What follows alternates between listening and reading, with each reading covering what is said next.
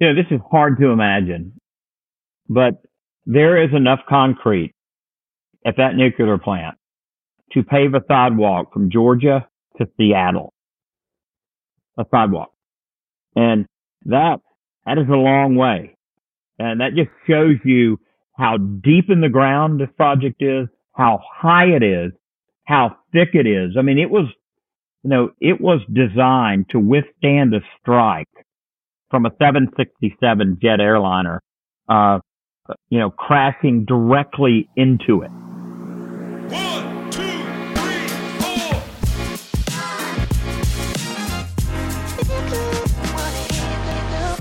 Welcome to the Green Hour, a community of innovators, activists, and government leaders in the world of sustainability.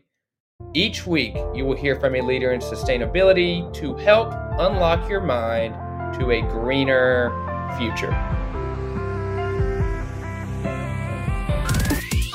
Hey guys, I'm Preston Pogue, and on the show today, we're going to learn about the first newly constructed nuclear unit to be built in the United States in more than 30 years.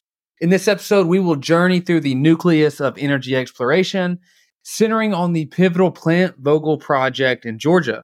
We look into the role of Georgia Public Service Commissioners and we navigate the intricate world of nuclear energy, comparing its efficiency and impact against other renewable energy sources. From Vogtle's historical significance to the challenges facing its construction, we explore the nuances of this ambitious endeavor. Join us in contemplating the future of nuclear energy, considering lessons from Vogtle and examining the promise of modular reactors and their global impact. It's a deep dive into the past, present, and potential of nuclear power on this edition of the Green Hour.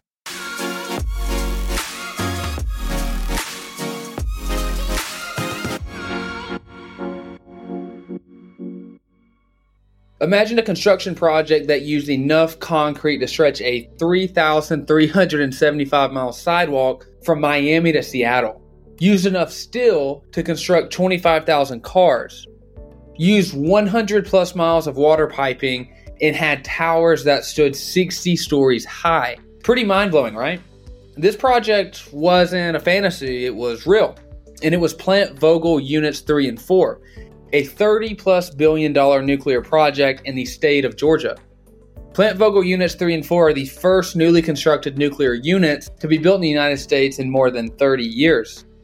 Georgia Power reports that Vogtle Unit 3 can power an estimated 500,000 homes and businesses. Joining us on the Green Hour is someone who was very involved in the Plant Vogtle project. Tim Echols is a Georgia Public Service Commissioner, and he authored the December 2017 motion to keep Plant Vogtle moving forward.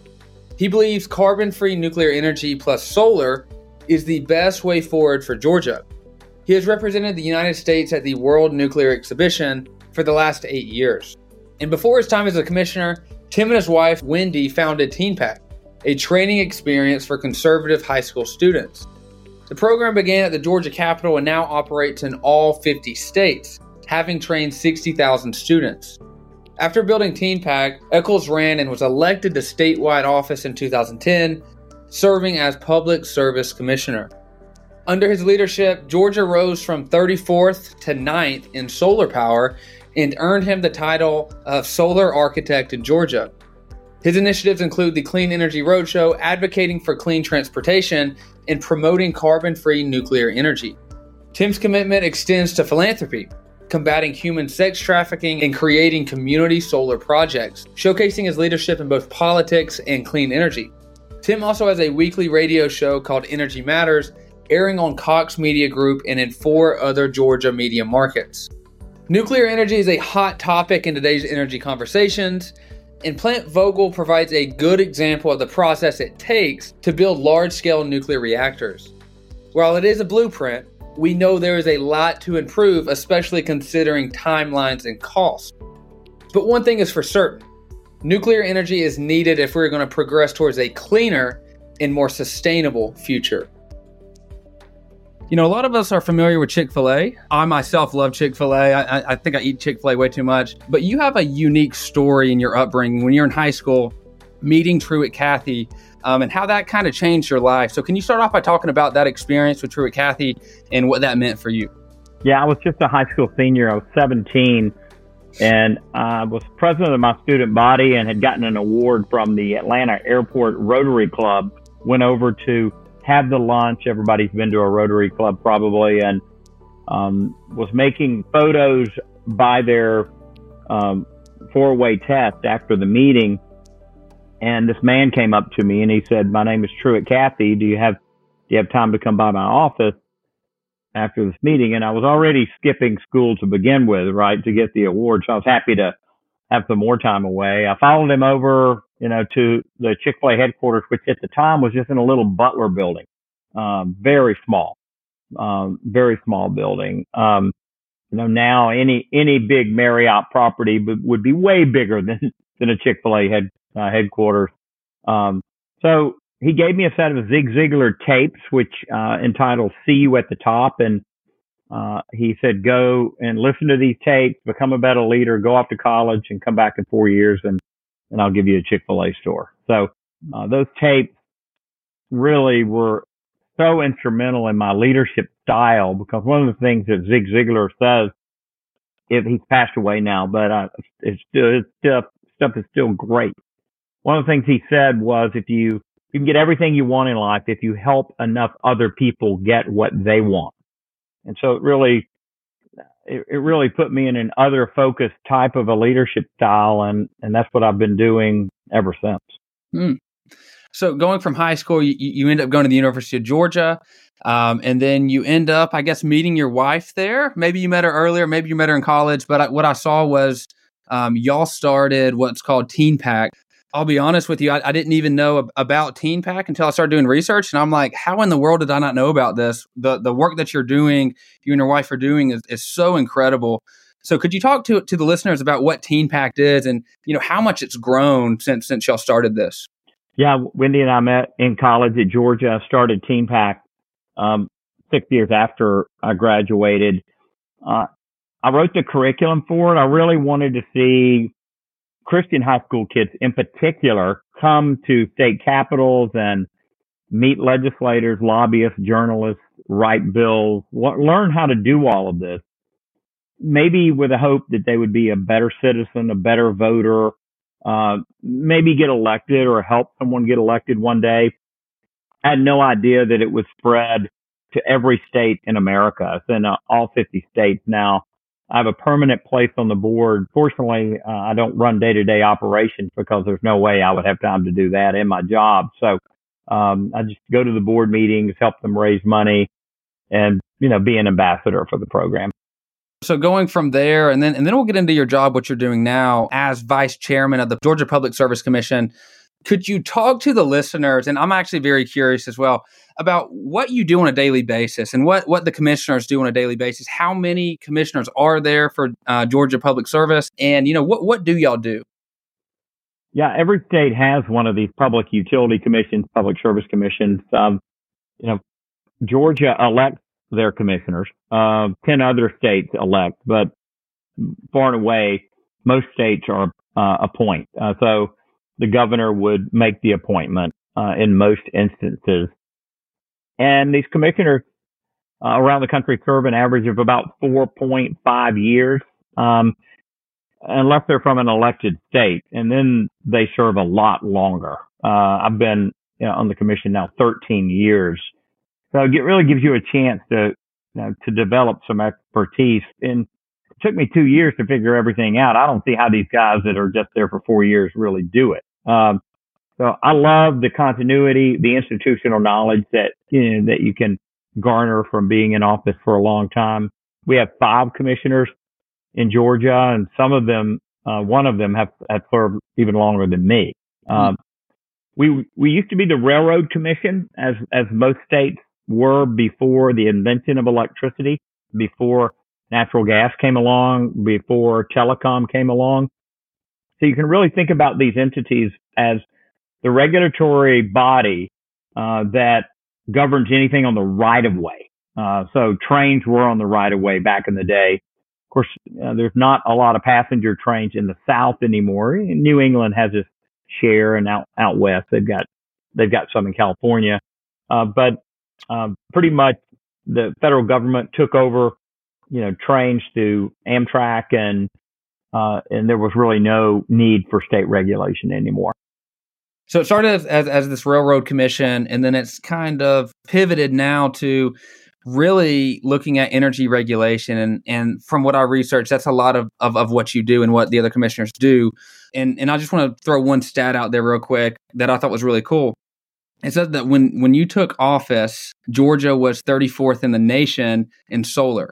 And now the state is ninth uh, in the nation in solar, um, and this is this is interesting because we met at a solar event at the Kendeda Building at Georgia Tech. And what's also really interesting, um, Tim, I was in New York for the Concordia Annual Summit doing some interviews a few weeks ago, and I interviewed somebody by the name of Yosef Abramowitz, who founded Gigawatt Global. Uh, Mr. Abramowitz co founded the solar industry in Israel, and then now he's doing the same thing across Africa.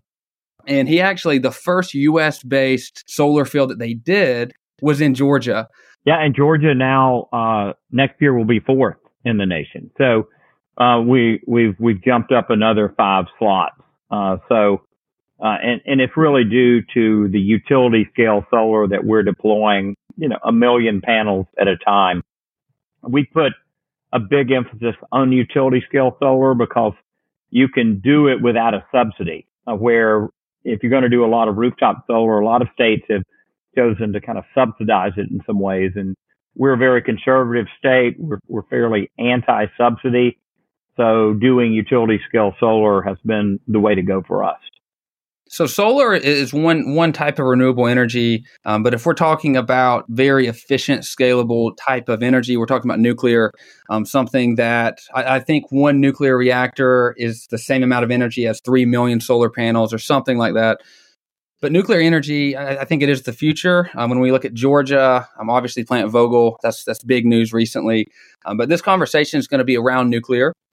Um, so, the first thing that I want to talk about and ask you about, um, and this is for the listeners and their understanding, you know, what is what is a nuclear reactor, and you know, how does it work? Um, and nuclear energy, in, in in particular, if someone is listening right now and they said, "I have no idea what nuclear is," I, I hear about nuclear. Um, I, I watch Oppenheimer, but I, I know nothing about a nuclear reactor. Could you explain what what it is? Yeah, and, and let's just clarify that the two Vogtle reactors are the equivalent of 13,200 acres of solar. Um, but that those 13,200 acres would only provide daytime power. So in order uh, in order to provide that power, you would need to have that you know that much more to you know to fill batteries and uh, and everything else. So because solar uh, is intermittent, it does have, you know, a limited duty cycle. You know, I, I think, you know, when you think about generating electricity, it's really, you're looking at different ways to boil water, right? So you can, you can boil water with coal. You can boil it with natural gas. You can boil it with wood chips or wood pellets, or you can use uranium, uh, and cause a nuclear reaction uh, to boil water uh, and turn a turbine and turn a, gen- a generator. Um, so the back end of the plant uh, with the turbine and the and the generator not much different than what you would have at a coal plant uh, or a gas plant. It's just in how you're boiling the water. So, I mean, you mentioned you mentioned coal, natural gas. So, when looking at nuclear, I mean, what is what is the difference from an environmental footprint perspective on nuclear versus, let's say, coal and natural gas? What we become accustomed to, um, especially uh, in our state. Let's just take a 300 acre nuclear plant. You you could have the equivalent amount of energy with coal or natural gas on something that large. Of course, with coal, you've got a lot of ash um, associated with that that's going to build up through the years that you're going to have to store so you may need to build an additional pond. And, you know, when you think about ponds in, in the South, we think about ponds as being something that's about five acres or less. But I mean, the coal ash pond, not too far from where I'm at right now, is 550 acres. So it's a lot of ash and it's very deep. Uh, so you don't have any ash associated with, with nuclear energy.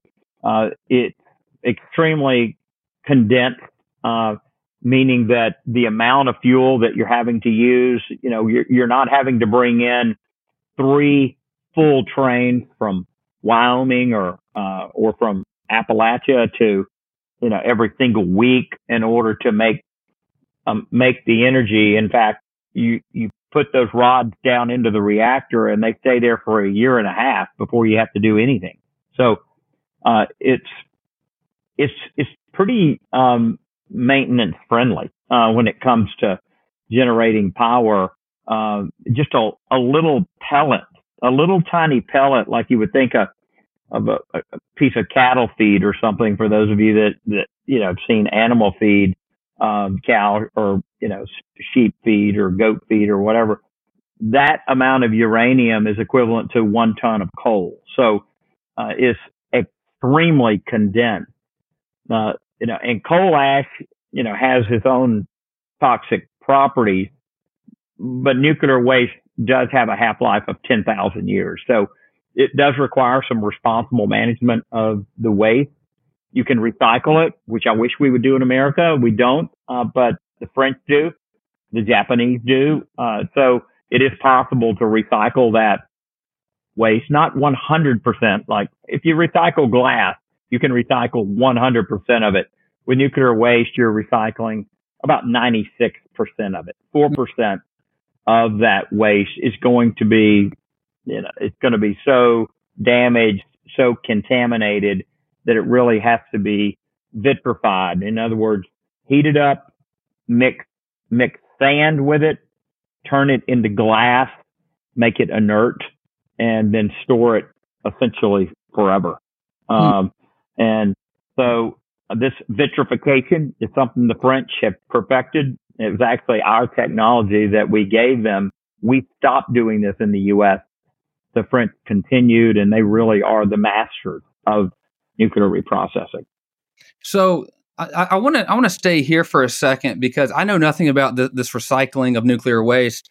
I knew nuclear waste had, like you're saying, a half life of, of, I think you said ten thousand years. I've, I've heard that stat before, but when you're talking about recycling nuclear waste, and I don't know if you know the answer to this, but you know how does that work? You take the waste and you recycle it down into more energy, or is it waste to energy? I mean, I'm just trying to, I guess, wrap my head around how yeah, this. So if you go to France, up in Normandy, where there's a big U.S. cemetery with everybody, you know, that that died on D-Day, um, in in that area, the French have uh, a facility called La Hague, and trucks, long trailer trucks with you know uh, with with fuel stored in you know stainless steel containers come in with you know with police escort. It's unloaded and pushed into the pulverizing area. They will take those fuel rods, they've kind of all melted together after a year and a half. So these, these zirconium clad, uh, you know, um, uh, storage, you know, basically storage tubes had the uranium in it, but after a year and a half, it's kind of all just mushed together. And they will pulverize that with, you know, with a, like a, almost like an, a like a axe or a saw and get it down not to powder, but but to a, a very granular um, type of a uh, you know type of a, a substance, and then they will essentially heat it up and distill it into its very various uh, ingredients. So you will have you will have some pure plutonium that come that come out of this a little bit uh, about 4%. You, you've got a lot of, uh, a, a, lot of what will be light water reactor fuel, um, that's going to be out of it. And then this mixed oxide fuel. Uh, and no U.S. reactor burns mixed oxide fuel. We could with two or three million dollars of upgrades at say Plant Vogtle, uh, if, if we had the stomach to do it. We, we, you know, we don't in America at this point. And then this remaining 4% that I mentioned is contaminated. That's what they're going to vitrify and put sand with and turn it in, into glass. The mm-hmm. other component, the, the mixed oxide and the light water fuel that will become light water fuel, um, and the plutonium, that's going to be stored, you know, its own individual, you know, separate containers and uh, and then the French take that mixed oxide and they take it down to the southern part of France to Melox, they call it. And I've been to both of these facilities and toured both of them. And the French make these MOX pellets, um, that then they create new fuel rods with this, these MOX pellets and they burn those, um, uh, as, as well as the regular light water fuel. And then the plutonium, because the government's kind of involved with all this. They're obviously taking that plutonium and, and storing it in a, in a very safe place and, and taking good care of that because that's of course what you could make a nuclear weapon with. It, mm. you know, uh, you know, a- after some work, of course. So, um, that's the process. The French do it every day. Uh, and the plant I went into had a lot of, a, a lot of young people about your age working in there. Uh, it wasn't like a bunch of old you know, French guys. It was a, a very, very young workforce. And I think that's what the French have done so well. I mean, even though it's a socialist country, uh, you know, they have, they have been able to convince young and old that nuclear energy, uh, will keep France from ever becoming subject to anybody else when it comes to energy. And uh, because that's what happened during the oil embargo. French, France and frankly, America and a lot of countries were brought to their knees with the 1973 Arab oil embargo. And the French after that got a motivation in their step, which has never left them. Yeah, I think I read the stat that France is second in nuclear power generation in the world, and the U.S. is one. Is that is that correct? Yes, and that's pretty incredible given how small France is compared to America. Right. Well, I, I, wanted to talk on, on nuclear waste because I know that's a lot of people's um, hesitancy, along with cost and time for nuclear. Um, but you'd mentioned coal ash, and I mean, we're seeing the effects of, of coal ash um, and, and what that does for, for communities. I spent time, I lived in Eastern Kentucky, a lot of coal mines around Eastern Kentucky, um, and actually reading into, I think the policy is the uh, Inflation Reduction Act. I think is the policy. I think this is what this is in. They have a, a line item for legacy pollution areas where they're going in and, and trying to clean up um, these these coal ash um, areas. So that's that's um, good. I'm, I'm, glad to hear that. Um, tr- try to recover that and maybe use it, maybe recycle it. But taking that and then looking at the, the last point I want to make on nuclear before we get into um, Plant Vogtle is with solar and wind and how they compare to nuclear. I mean, you talked about it briefly in the beginning um, about how many solar panels would be needed to fill the void of just one nuclear reactor. And you also mentioned that, you know, nuclear is 24 7. It's nonstop. The energy always it's always going. Solar, you have daytime, you have the sunlight, but but what happens after that? So can you talk about the efficiency difference between nuclear and then versus these renewables, solar and wind? And I'm not anti solar and wind. I, I just don't think you can build a grid on it. Um, and I mean, certainly there's no fuel cost with solar or wind. Uh, you just can't rely on the fuel. Not saying you can't rely on God who provides the sun and the wind, but, uh, it's just impossible to know when it's going to be blowing and shining consistently. So, um, but I'm all about having a diverse grid. I mean, I want I want nuclear plus solar. Um, and, uh, and if we had, if 15% of our grid was solar, I, I would be happy. Uh, but, you know, when you think about efficiency, um, you know, these plants are running 24 seven a year and a half before you have to refuel it. And so that is extremely efficient. Um, and it's carbon free. So if you, if you look at if you look at these climate goals that are out there that were set during the Paris Accord or the Glasgow meeting that followed, I mean, this UN conference meet, meets regularly on climate. A lot of countries that have been closing fossil plants or wanting to close fossil plants and, and had closed some nuclear plants, they actually had gone backwards in their climate goals. So you can't you can't close existing nuclear plants.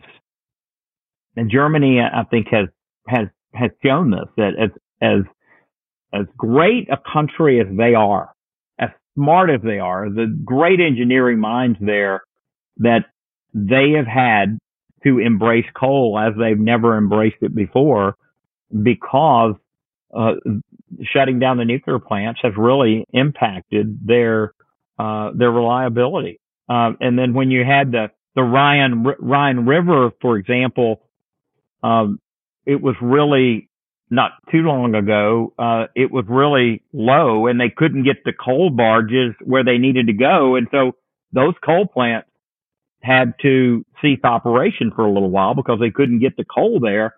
That really put Germany in in a difficult place. So German Germany's got a lot of great wind up in the north, uh, and then solar in the south. Uh, but at one time they had a lot of working nuclear reactors, but after Fukushima, I think they, uh, you know, politically they just felt they couldn't go any further with it, uh, and they made a commitment to shut those reactors down. And I, I, I really think there's a lot of people in Germany that regret that now. Hmm. Yeah, yeah. There's three big instances of, of nuclear, I guess you'd say, uh, nuclear reactor disaster that people go to when talking about nuclear. Fukushima, Three Mile Island, and um, Chernobyl. Um, so I've spoken on, on past episodes. I think I, I talked to Miss America, Grace Stanke, on those three in particular. So our listeners have a background on that, which is good. Um, so we don't have to touch on those, but I, I do want to talk about, you know, the U.S. as a leader in nuclear power generation and something that's really cool inside of our state. Um, so I'm sitting in Dalton, Georgia, right now, um, which a lot of people know is the carpet capital of the world, um, which we we wear it with pride here. Um, but Plant Vogtle um, is the first um, newly constructed nuclear units, units three and four, in the U.S. in over 30 years. So, as a Georgia citizen, and I've lived in Georgia my whole life, this makes me super excited to see the state of Georgia leading in innovation. Um, so, could you talk to the listeners about, you know, what is Plant Vogtle? um, what is Unit Three and Four, and, and how how much does this mean to our state? Yeah, kudos by the way to Dalton Utilities because they had set aside a lot of money for Plant Vogtle ahead of time, so they really weren't having to go to their ratepayers as frequently as other utilities were. Uh, so uh, Dalton Utilities, uh, that basically powers the carpet capital of the world, really had you know demonstrated great financial uh, integrity. Uh, so kudos to them. I mean, you know, Plant Vogtle is has been an operating nuclear plant since 1987, uh, when the first unit went in to uh, in, into commercial service, and then in '89 the second one. And by the way, they they had trouble back then because uh, after Three Mile Island, um, there were a lot of regulatory changes and design modifications that were required, and Georgia, uh, Georgia Power, and the co-owners of of Vogtle had to go back in and do a lot of change orders uh, based on that. Um, and so uh, the Vogtle site was named after Alvin Vogtle. If anybody's seen the movie by, uh, that, uh, that portrayed the Great Escape, it's called The Great Escape. Steve McQueen was uh, was the you know the star of the show. That movie was based on Alvin Vogtle, mm. who Plant Vogtle is named after. The plant was originally designed for six reactors, uh, and so two were built. Uh, and then when Westinghouse came up with this AP1000 design. Georgia Power first went to the legislature to get permission for uh, uh, CWIP or construction work in progress and being able to charge the interest up front on this along as they were building it so that after it was over, nothing would have compounded. Everything, all the interest would have been paid. And then came to the commission uh, for our permission, and the commission granted permission in 09, about a year and a half before I got there. Um, and, and then, you know, the project was started and before even a, any concrete was, was poured, Fukushima happened. And a lot of the states that had ordered AP 1000 uh, canceled, uh, all but Georgia and South Carolina. And so Georgia and South Carolina were both building two reactors on the exact same schedule. Uh, so they were really twin, uh, twin plants that were, were, that were, that were going up at the same time. Uh, and in 2017, when Westinghouse went bankrupt and they were bankrupted by Toshiba, the parent company who no longer owns Westinghouse, um, South Carolina decided that they uh, could not continue. Uh, and Georgia, um, with my motion in 2017 to go ahead, it passed unanimously, and all five of our commissioners agreed uh, to continue with the plant and finish it. Hmm. So I, will say I was talking to my grandfather actually before we got on, on the call here. He's he's lived in Dalton um, for for the last 44 years, I think, and he's told me for years about how electricity prices in Dalton are so much lower um, than those of, let's say, in the county or, or those, let's say, um, even outside further in Georgia. And um, I, I, never understood why uh, until probably this year, and until I knew about Plant Vogtle.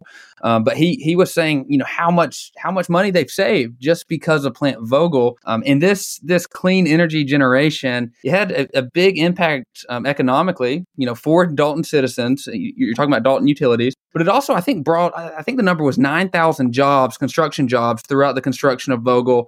and then it's going to be 800 full-time jobs for people in that area of Georgia. Um, which, by the way, what area of Georgia could you tell the listeners is Plant Vogtle in? Yeah, it's right uh, down the river from the Masters Golf Tournament. Uh, so Augusta National uh, is up the river 20 miles or so.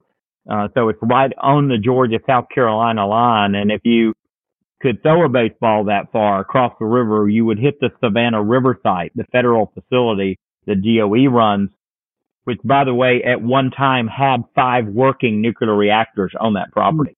Uh, so, um, you know, that, that facility was very involved with the Cold War, Savannah River site.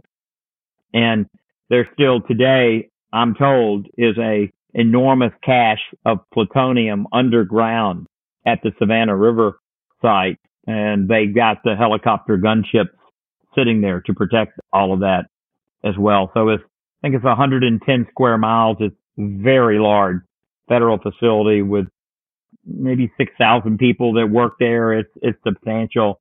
Vogtle did have the 9,000 that you mentioned, uh, and they were union craft labor jobs. Uh, so whether that's the, the sheet metal guys, IBEW building and trades, um, and I, I really believe the union workforce saved the plant. Um, and and and here here's why.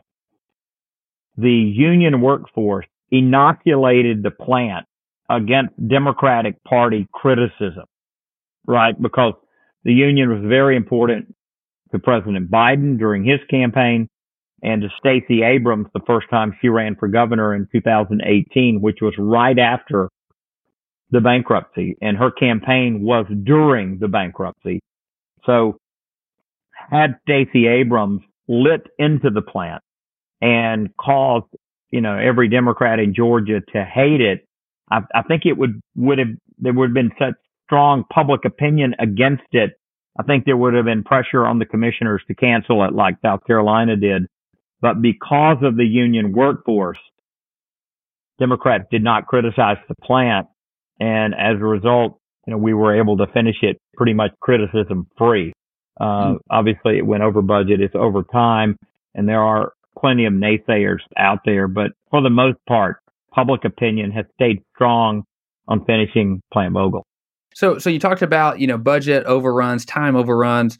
Um, and I think a lot of people will, will want to tune into this um, conversation to hear your thoughts on, you know, what what really happened with these delays and this budget overruns. Um, so, could you get into um, what what happened um, with with both of these things, and why did Vogtle take so much longer to build, and then why did it cost so much more more money than was previously um, budgeted for? Yeah, I mean, if you know these AirPods right here, if I asked you to make me a hundred thousand of these, uh, the you know the the scale that scale is going to allow you to make these a lot cheaper uh, than if than if I said I just want one of these. Custom built, and that's what wound up happening. Not that there was a hundred thousand orders for nuclear plants, but if you had 20 being, you know, looked at in the order book, you know, from states, and then it boiled down to just two, uh, it really it, it, it really became uh, just an albatross around the neck of Toshiba and Westinghouse. And they were bleeding cash. Toshiba had already written down $5 billion on the two projects before the bankruptcy. And so you know, there were all kinds of issues with welding, uh, the modules. This was modular construction. I mean, these modules are huge. They're seven stories high, but, um, but the, you know, they were supposed to come in, uh, you know, welded properly, um, and, and, and they did not. That threw the plan off for a couple of years. Uh, and the interest burn on this project alone was $2 million a day. Oh. That's how much interest our ratepayers were paying. So it was, it was a very costly delay because of these modules. I mean, yeah, we had some other issues. You had the pandemic. Yeah. How about the pandemic? You know, in the middle of the project and everybody out there wearing masks and trying to be tested daily and, uh, and, all the problems surrounding, uh, that. Uh, the, you know, when Westinghouse went bankrupt, the contractors that were out there were owed about a half a billion dollars. So imagine you're a contractor out there doing welding or, you know, whatever, and the company you're working for goes bankrupt. And now, you know, you've got payments on this equipment, you know, you've got, you know, family to feed, you got a workforce and Georgia Power with the commission permission stepped in and paid all of those back invoices.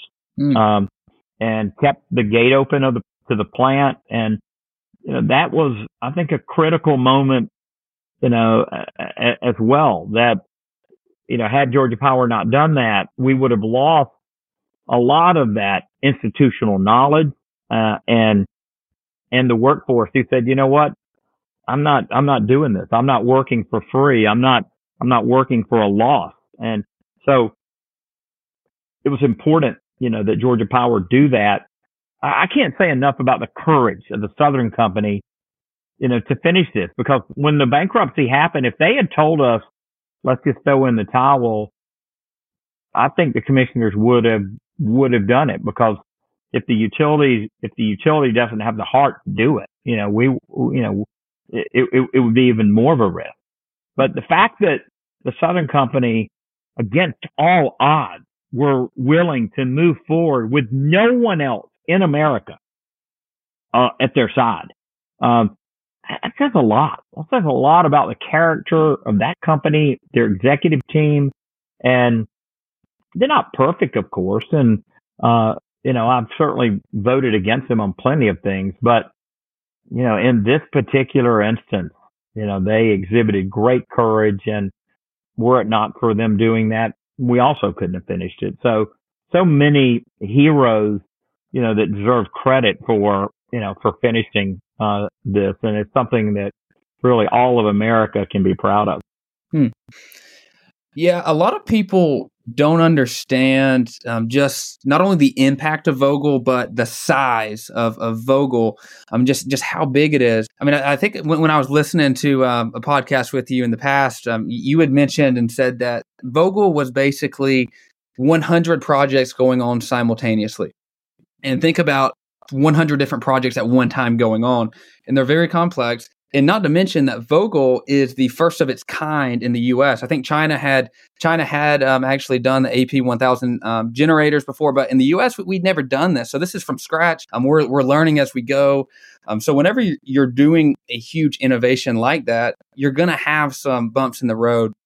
So a lot of people will read the articles from the naysayers and, and maybe even going against nuclear, but it's like, look, this is the first of its kind in the U.S. It's not going to go perfect, um, and I think that's that's something that needs to be said because whenever you're doing stuff for the first time, it's not going to always go the way you think it is. You know, this is hard to imagine, but there is enough concrete at that nuclear plant to pave a sidewalk from Georgia to Seattle. A sidewalk. And that, that is a long way. And that just shows you how deep in the ground this project is, how high it is, how thick it is. I mean, it was, you know, it was designed to withstand a strike from a 767 jet airliner, uh, you know, crashing directly into it. And you saw what that did to the buildings in New York. Uh, this, this nuclear vessel will withstand that kind of an impact. That's a lot of concrete. Wow. Yeah, that's it's crazy to think about. I mean, 9,000 workers, 100 projects going on simultaneously. I, I, can't even wrap my head around it. And that leads me to the next point. I mean, you'd mentioned earlier about these 9,000 union workers and how they were so pivotal to getting this thing finished. Um, and if we're looking at looking at this from more of a national security perspective, um, there's a there's a term that I heard um, last year for the first time, brain drain, um, and I, I'd actually heard this term when I was in Puerto Rico, walking through the capital of San Juan. Hurricane Maria had come in um, years ago, I think in 2016 or 17, and really wiped out a lot of the buildings, a lot of the condominiums. And I was walking around with some locals, and I, I had asked, you know, why why are these things still under construction? We're in 2023. You know, why why are these still in construction? And they talked about this aspect of brain drain of local talent that does not stay in, in this local talent leaves and goes elsewhere, maybe goes to other US states. But when we talk about brain drain here for Vogtle, I mean, you had these 9,000 highly skilled workers that just did this project that had never been done. So, from a national security perspective, we need to keep our hands on these people um, in the future as we continue to build out nuclear. I mean, we, we don't really want them to go to other places like China um, we want to keep them in house. So, could you talk about the importance of, of you know national security in keeping this local talent you know inside of our country? Yeah, I mean, certainly from a national security perspective, we want America to have superiority in you know in key technologies, right? We don't want China and Russia just to pick two, you know, to really have a corner on that market where other countries that are wanting to deploy certain technologies go to them. Because when you're building a nuclear reactor and you're let's say you know that a, a country chooses to build a reactor brand X, you know, uh, and to use uh, you know American ingenuity technology, then the loyalty that they have is to America because we're going to be servicing it, we're going to provide the parts, we're going to provide the know-how, we're going to fix it when it breaks, well, what happens when they make a deal with Russia or they make a deal with China and now they have some kind of geopolitical obligation to be nice to them, uh, uh, you know, or, you know, or their reactor will be turned off or, or not serviced or, or, or parts are not provided. So from, you know, from that standpoint, America does need to maintain superiority I mean, you think about Elon Musk and what he's doing with the Dragon and his space program. We have superiority uh, in America. That's a, you know, that is a perfect example. Now take the labor, the workforce that we had. If no one else builds an AP1000 in America, what are the workers going to do? I mean, maybe some of them go work on a, a small modular reactor somewhere. I mean, there's, you know, you know, states like Tennessee and the Tennessee Valley Authority that says we're going to build 20 GE, GE Hitachi, you know, reactors by 20, by 2050. Uh, certainly the workforce maybe could transfer part of them, uh, there. I wish, uh, with Jeff Lyash and TVA would consider doing an AP 1000. I, I think if they started an AP 1000 next year, wow, those guys that are here could just move right up one state. That would be very convenient because you think about constructing guys having to move, take their family. You're uprooting, you're uprooting your kids. Your kids are leaving high school. No one, no one's excited about that. Uh, and a lot of these guys make great sacrifices. They live in a camper, uh, you know, during the week and go home on the weekend. So these are workers that are that are making great sacrifices to build these projects. Uh, President Biden in the uh, IRA and the infrastructure bill, there are, as you mentioned earlier about West Virginia, there are, there's incentives for state to take former, former energy communities, maybe a coal mine community, a coal plant community. And if you transition it to nuclear, you get special incentives. So I think that's something that's available. And I've had IBEW on my own radio show multiple times. They are keenly interested in, in transitioning their workforce from fossil plants to nuclear plants. That is, that is their number one goal, uh, on the electrical side is to move from fossil plants to nuclear plants. And solar and wind, the, the jobs just aren't technical enough, uh, for IBEW, you know, wiremen who are highly trained and making a lot of money. You know, they're not going to be able to transition to solar because solar is just not that complicated. Mm. Uh, where, as you mentioned earlier, a nuclear plant with a hundred different projects and, you know, uh, you know, 2,500 miles of concrete and all the, you know, high tech welding that's going on and other, other stuff that that is where these skilled workers want to go because that's where the, the high wages are. And that's how they're going to be able to buy that next truck and put that next kid through college and buy that, buy that house and have the prosperity that all of us want in our lives. Hmm. Yeah, you brought up West Virginia, and I'm glad you did because when I was in college, I did a, a, lot of studying into you know what happened when when coal mining kind of shut down, what happened to the workforce, what happened to the communities, um, and you know in Eastern Kentucky and West Virginia, you know you had these people that had worked in these coal mines and had the skill set, um, and then it was almost stripped away from them. Um, all these years that they had worked, the skill set they had gained, and then all of a sudden, you know what what do I do? Because now I, I can't work anywhere. So I love that point you made of, you know, can we bring nuclear to these places to provide jobs for these people? I mean, I think I've, never thought of that. Um, I've, I've, done the done the studying, like I said in college, but I think that'd be a great solution um, for these people in the workforce. Yeah, I, I, and I'm I'm hopeful. If I had to vote tomorrow on building another nuclear plant in Georgia, I would vote no right now because it's uh, the political reality is that you gotta you got to let people rest for a little while. I mean, we we just finished Unit Three. We haven't even finished Unit Four, and you know, you you you don't want. I mean, people don't want me just you know just going headlong into the next first of a kind project. Now, someone else needs to step up in America and do this. Georgia has done our fair share on this. We've done more than our fair share. We have demonstrated great leadership now it's time for someone else to do the same.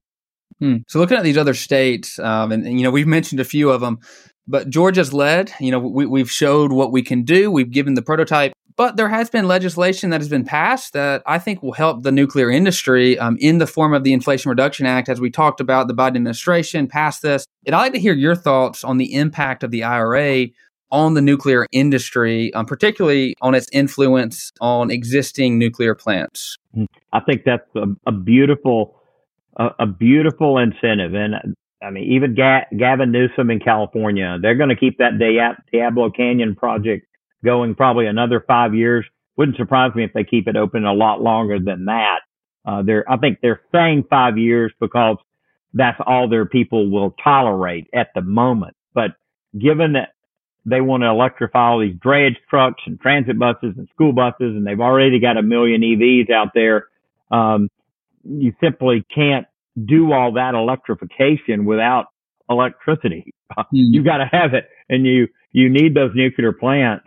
Uh, so keeping existing nuclear open, I wish the Vermont Yankee or the Massachusetts Pilgrim plant had those incentives. Uh, you know, and, and, that they would have been able to keep those open in New England. Those are those are those are gone. So the incentive is good.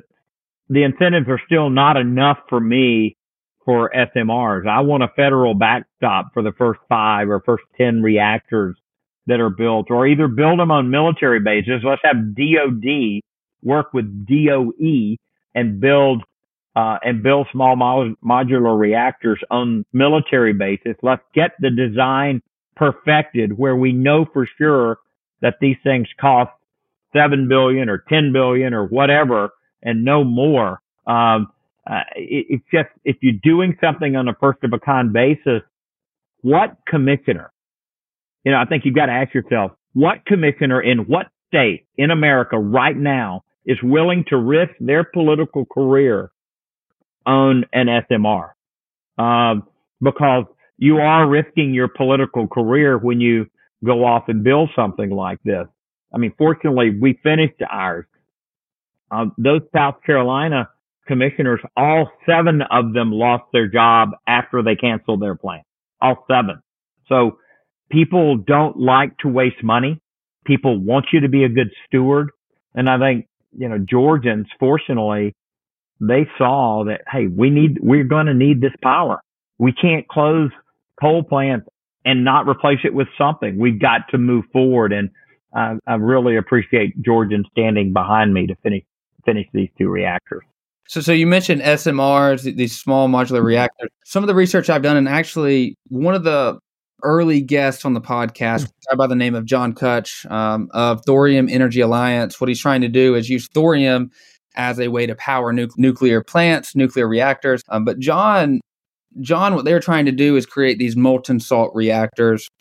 Um, these smaller reactors, I think the size of a football field, maybe a little bit larger, um, but we got into a conversation on that type of nuclear reactor, and it led us into talking about Bill Gates um, and Bill Gates' nuclear power company, TerraPower, and you know what what I found with with this, and it's, it's super interesting to really dive into to, to this. And I want to ask you about TerraPower in a second, but in 2017, Bill Gates' company, um, TerraPower, they agreed with China National Nuclear Corp to construct an experimental nuclear reactor near Beijing.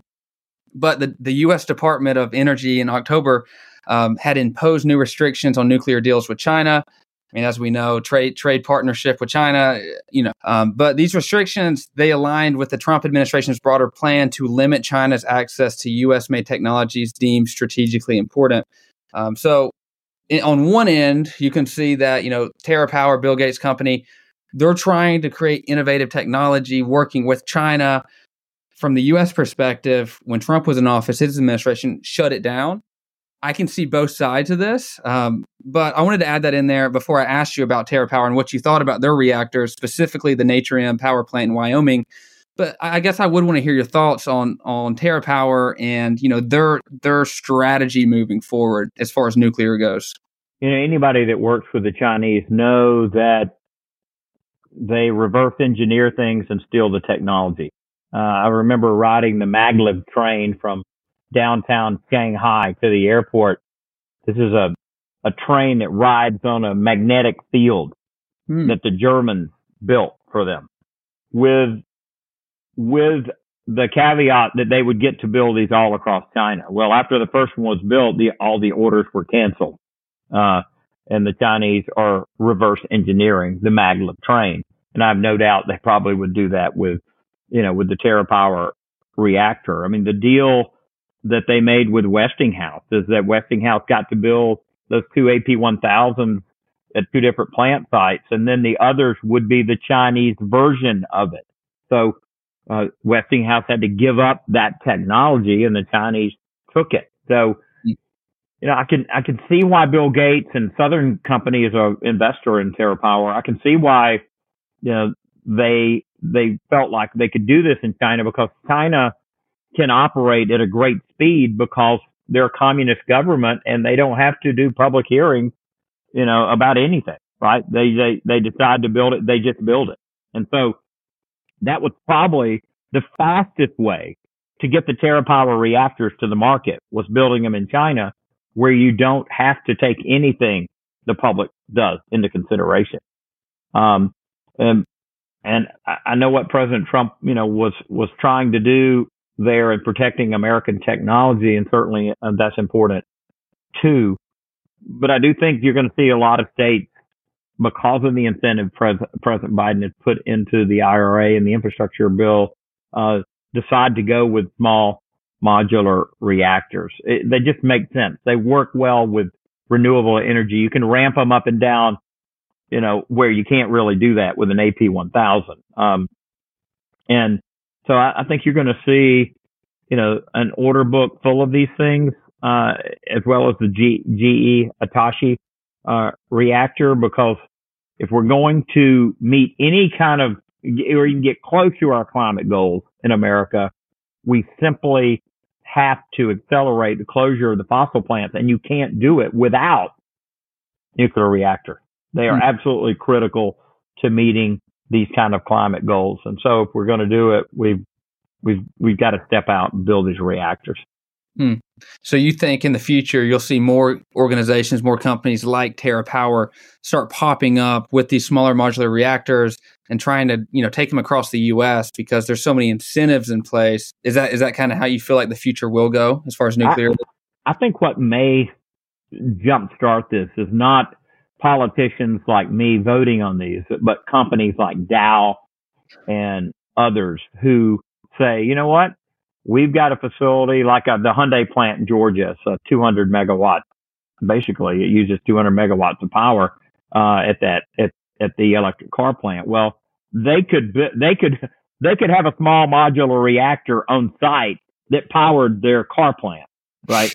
Uh, and a Hyundai can afford to build it. A Dow Chemical can afford to build it, and they don't really have to do anything other than satisfy their stockholders. Uh, mm-hmm. Obviously, the Nuclear Regulatory Commission is going to be involved, but I think that's one one of the possible routes that we take uh, in order to get to unit number four, unit number five, uh, is having industry build them uh, because they're small enough uh, where they just use that power behind the meter.